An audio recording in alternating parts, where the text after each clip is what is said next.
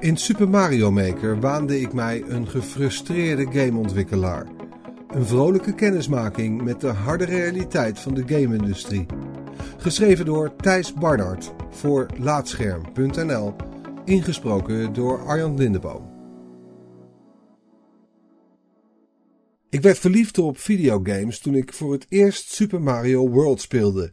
Het was de eerste game waarin ik een geheim gebied helemaal zelf wist te ontdekken en dat was destijds een van de gaafste dingen die ik ooit had meegemaakt. Dat iemand eraan had gedacht om voor mij als speler verborgen uitgangen, extra items en muntjes toe te voegen op de gekste plekjes, opende mijn ogen.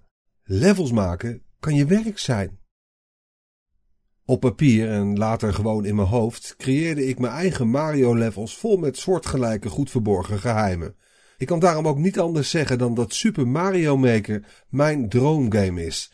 Niet alleen omdat het allemaal zoveel beter in elkaar steekt dan de gemiddelde bouw je eigen levels game, maar ook omdat ik in Mario Maker mijn nooit eerder hardop uitgesproken droom van level designer werkelijkheid kon laten worden.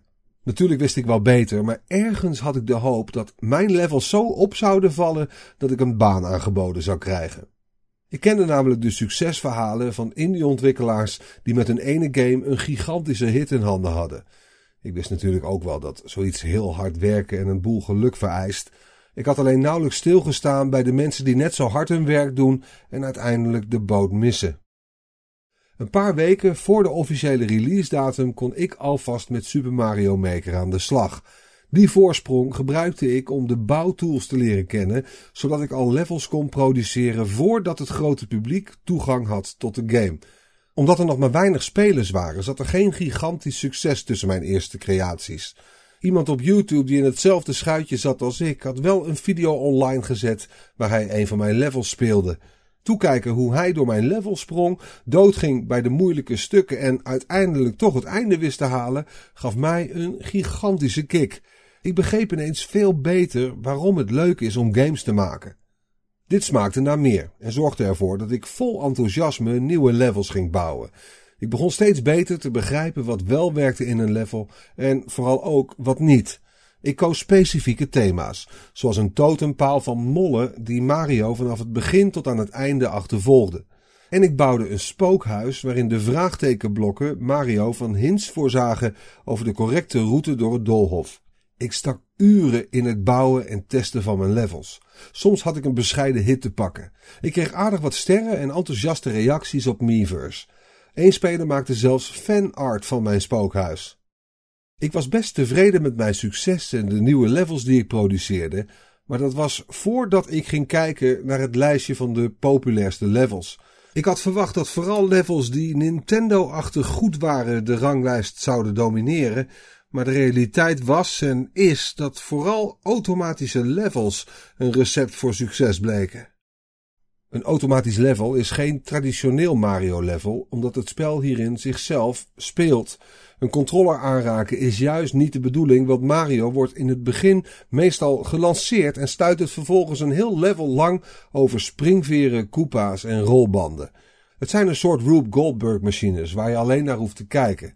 Geinig voor een keertje en waarschijnlijk ook heel veel werk om te maken, maar uiteindelijk een gebbetje vergeleken met de daadwerkelijk speelbare levels die je met Super Mario Maker kan maken. Terwijl ik nachtrust verloor door maar te blijven sleutelen aan mijn nieuwe meesterwerk, begon ik steeds meer de hoop te verliezen dat ik ooit nog echt succes zou boeken. Mijn magnum opus was een level waarin Mario eerst over allerlei bevroren golven springt, een vastgelopen schip binnendringt en uiteindelijk in het ijzige water moet duiken om levend te ontsnappen.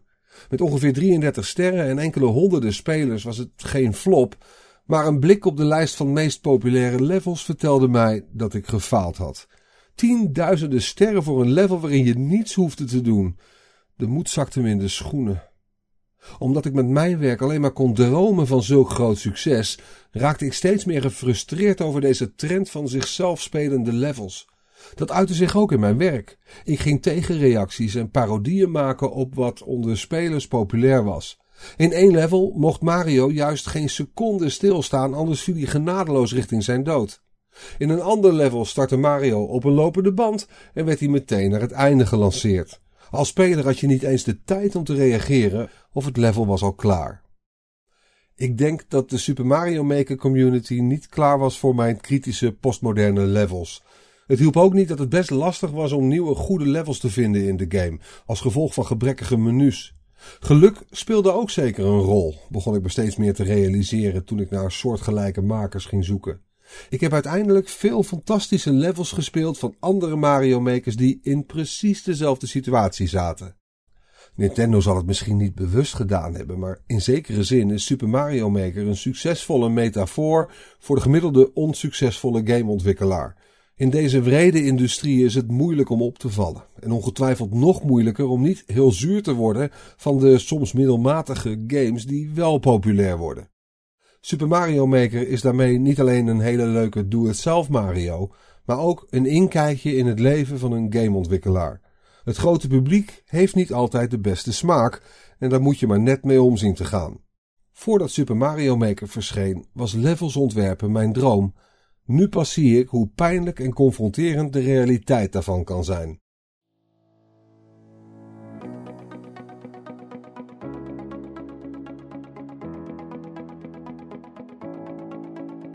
Dankjewel voor het luisteren naar deze aflevering van Laatscherm voorgelezen. Als je waardeert wat we hier doen, dan zouden we het leuk vinden als je iemand anders vertelt over laatscherm.nl of een van onze verhalen deelt op social media. Je kunt ook heel eenvoudig 5 sterren achterlaten in de podcast-app van Apple en eventueel een recensie, waardoor we weer beter vindbaar worden voor anderen. Luister ook naar onze andere podcast, Praatscherm, en ga voor meer verhalen, geschreven of gesproken, naar laatscherm.nl.